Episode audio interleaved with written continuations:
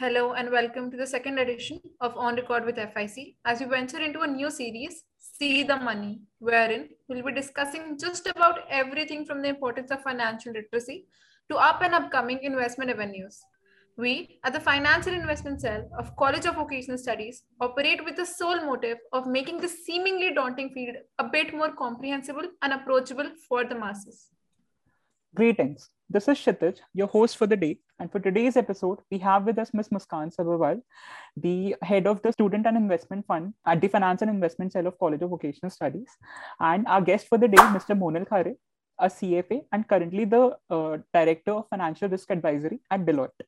I guess we could all collectively agree that there's a certain magic that the field of finance possesses, with the dynamic nature, as you mentioned, and there is a lot of advancement. And so, for our audience, we'll yeah. today be focusing on the growing popularity of cryptocurrency and make an attempt to decode whether this blockchain based technology is here to stay or if it will end up like another case of irrational exuberance.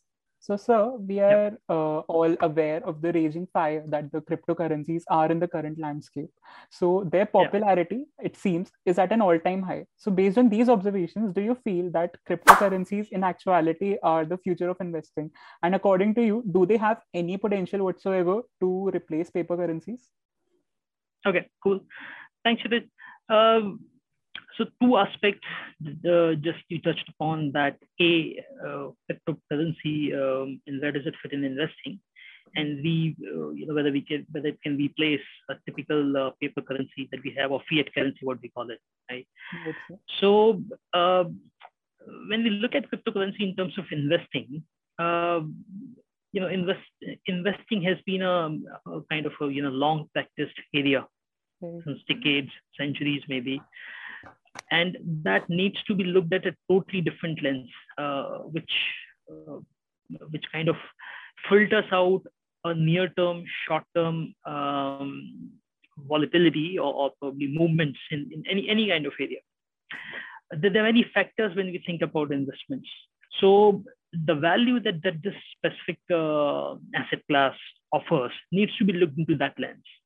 And when we talk about that lens, if we look at the, the volatility of this of this specific asset class, it has been massive. I mean, basically, uh, for example, you know, one of the most popular and the and the you know highly traded coin, which is uh, Bitcoin, has moved from say in the last few years from three thousand uh, you know dollar gains to sixty thousand dollars something.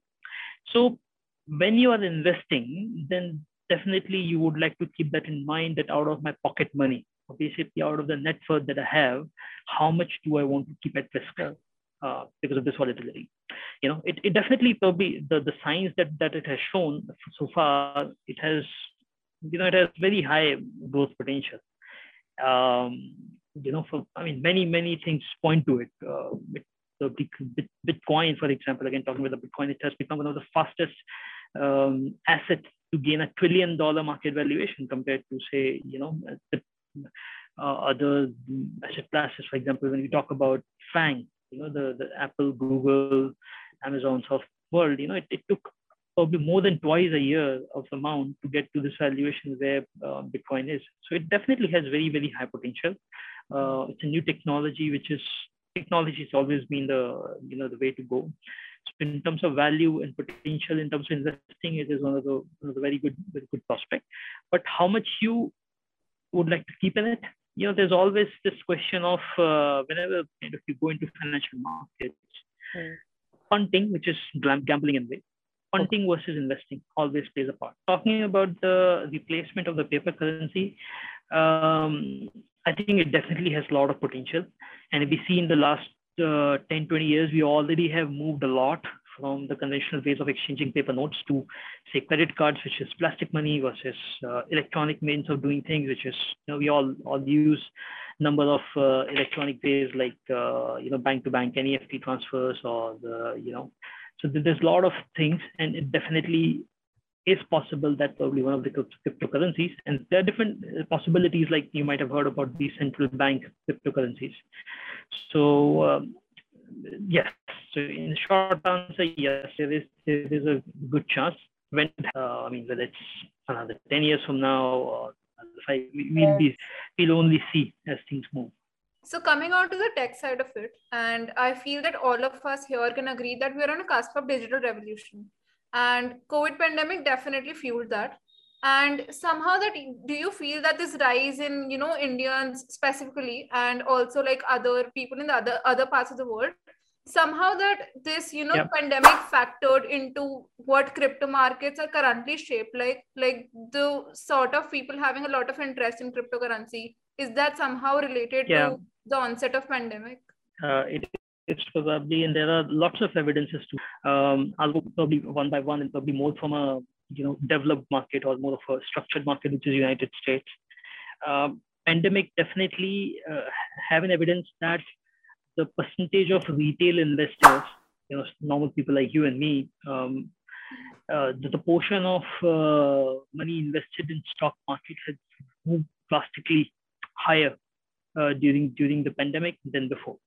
Um, people having less to do, being more online, you know, probably discovering more things, has definitely given they've given them a time to uh, probably look around uh, avenues like um, stock market and um, you know um, and other places like cryptocurrencies, uh, for example. I would also point to you know an interesting fact that uh, interestingly it's just not cryptocurrencies. There are more retail investors at their homes who are kind of uh, you know because of the, the situation the, the pandemic and they have uh, more time at this at their discretion are exploring ways in investing in stocks in different places like uh, you know, cryptos, and they're looking for uh, a good return from somewhere else. The the interest rates have been, I mean, uh, any Gen Z or the Gen X person probably would hardly talk about investing in an FD. I mean, I'm talking FD because this is one of the ways we do here compared to say a 30 year somebody who's who have been investing 30, 40, 50 years back interest rates are at all-time lows, right? No, nobody wants to get that small return for the same 100 rupees that they put. And that's how these alternative uh, areas, including equity, uh, and that's how you see, I mean, lots of, you know, probably there's so many trading platforms who are kind of, uh, are there on the TV advertising uh, along with the cryptocurrencies. So this, this has got a push, move of higher. Technology got a new realization because it was a good test during the pandemic that can technology uh, you know, take the test of of this on totally being relied just on the on the technology, working from home, sitting at home, and not going to an office and getting things done.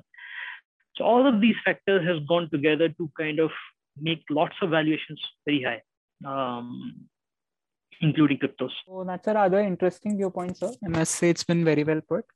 So moving on, let's talk about investment bubbles. So as we all know that an investment bubble is a scenario in yep. which uh, the market price of an asset is like much higher than can be justified efficiently by its underlying fundamentals.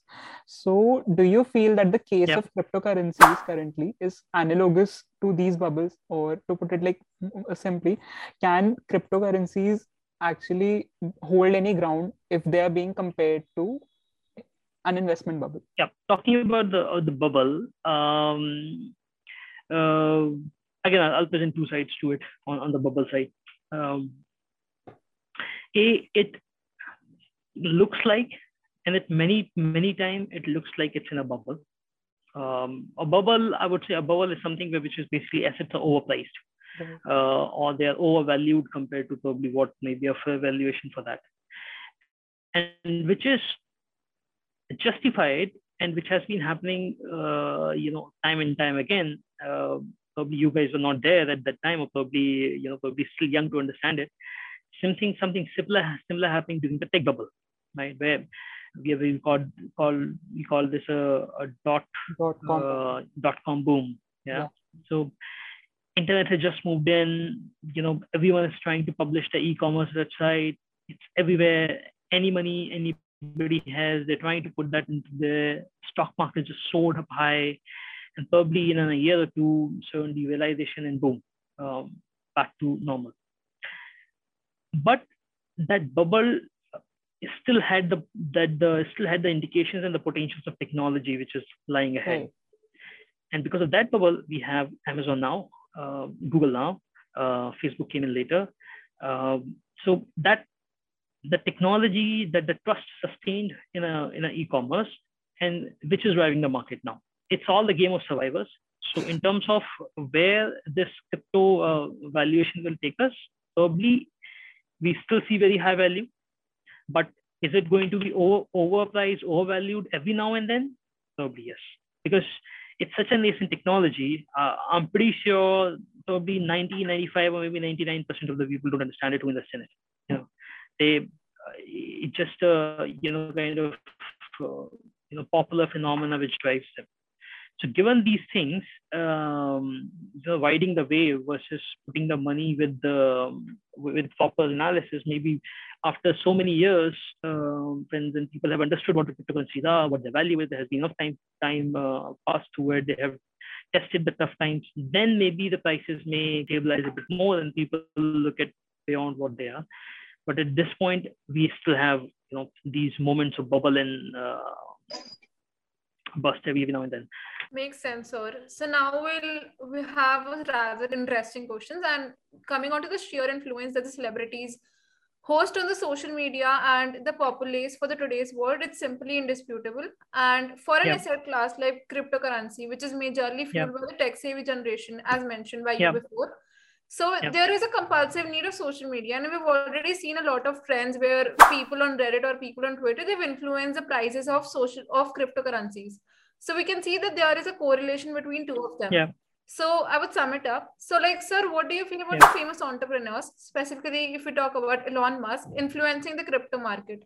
Like, does it basically prove that crypto investors base their decisions on irrational exuberance rather than actually putting their value on something after understanding it?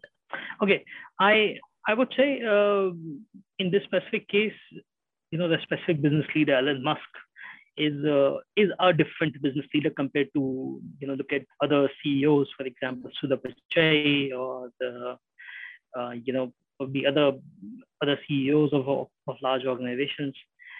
So I wouldn't paint the whole picture with the same color in the specific Elon Musk case because specific to Elon, he has been kind of, you know, making controversial statements or uh, I would say not not structured statements about not just cryptos but many other things. I mean, uh, there have been instances where the the Fed the Fed in US and the SEC, which is the regulator, uh, the, the, stock market regulator in United States, they have issued um, you know multiple notes, notices and uh, you know conduct assessments on Elon uh, in terms of uh, the kind of views that he put.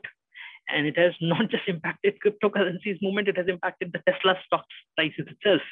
Uh, at many places where, where he kind of pointed out that what does he think about a specific uh, manufacturing unit? What does he think about uh, the outsourcing from China? So in this specific case, uh, I I wouldn't say that you know this is the only driving force because I don't think Elon Musk is a, a, such a big investor of the overall crypto market globally, that probably he can have a, such a large influence compared to say uh, a Warren Buffett making a statement about the global economy where he can actually kind of invest and controls a lot of stocks all around. Makes sense. So uh, on that note, so I think we can effectively conclude this conversation. So I'd uh, like to firstly thank you for making the session so insightful. And then I'd like to extend my heartfelt gratitude to all the listeners who tuned in. But before we call it a day, sir, could I just take a moment of yours to gauge how your experience was like interacting with us today? Oh yeah, thank you. Good. Uh, thanks, Kshitij. Uh, it was, uh, I mean, nice 45 minutes. I actually didn't know when, when these passed. So that kind of says a lot. The kind of intriguing conversations we had, um, and the topic is also is one of the things which everyone is, is, is talking about, thinking about. So uh, and well organized. Thank you for that. That's pretty much it, sir. Thank you so much for your time. So here's us signing off from this episode, but that's not all. So we would like you all to stay tuned for more such chapters on finance. It's our guarantee to keep all of you fanatics hooked till the very end. Until next time, guys.